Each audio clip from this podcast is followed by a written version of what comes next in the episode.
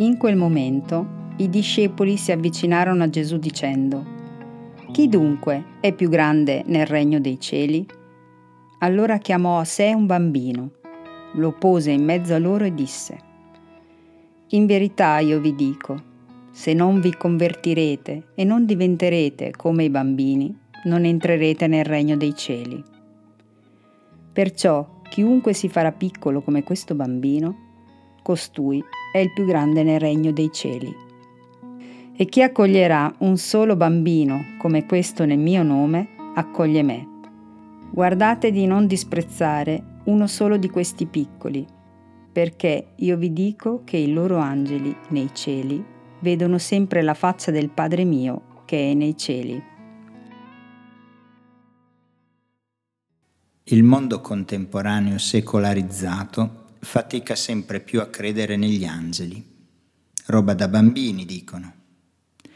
Che sia roba da bambini è verissimo, ma è anche roba da grandi, perché dovremmo oggi più che mai, noi adulti, ringraziare gli angeli, che sono ancora in grado di proteggere i nostri bimbi perché loro i bimbi mai come in questo periodo della storia stanno vivendo sulle loro spalle l'insicurezza e la fragilità di chi invece li deve proteggere. Non sono io che lo dico, ma leggo e cito Massimo Ammaniti, psichiatra. I genitori oggi faticano a crescere i figli, si comportano come genitori compagni e non sono abbastanza rassicuranti né protettivi. A differenza di quel che accadeva in passato, oggi i figli personificano i sogni e le aspettative dei genitori, perché questi investono molto sul loro futuro con corsi di sport, musica e lingue. Questi bambini quindi hanno paura di non essere all'altezza e si sentono responsabili del benessere dei loro genitori. Pensano che se riescono nella loro missione, mamma e papà saranno felici. Così, invece di guardare al futuro con curiosità e spirito di avventura, ne sono spaventati. Non è preoccupante questo? Un tempo erano i genitori che assicuravano un futuro ai figli. Oggi i genitori non hanno certezze e di conseguenza anche i bambini si sentono in balia dell'insicurezza.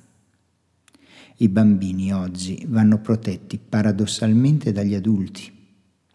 Per fortuna allora che esistono ancora gli angeli custodi, che prima di tutto sono testimoni di quel che gli accade, perché vedono sempre la faccia del Padre nei cieli e certamente non passeranno indenni gli scandali verso i suoi piccoli. E per fortuna che ancora esistono gli angeli che custodiscono la purezza dei bimbi che nonostante il moltiplicarsi di ansie e paure derivate da noi adulti, sono ancora capaci di sorridere, di farci sorridere. D'altronde, diceva Dante, che sono tre le cose che ci sono rimaste dal paradiso, le stelle, i fiori e i bambini.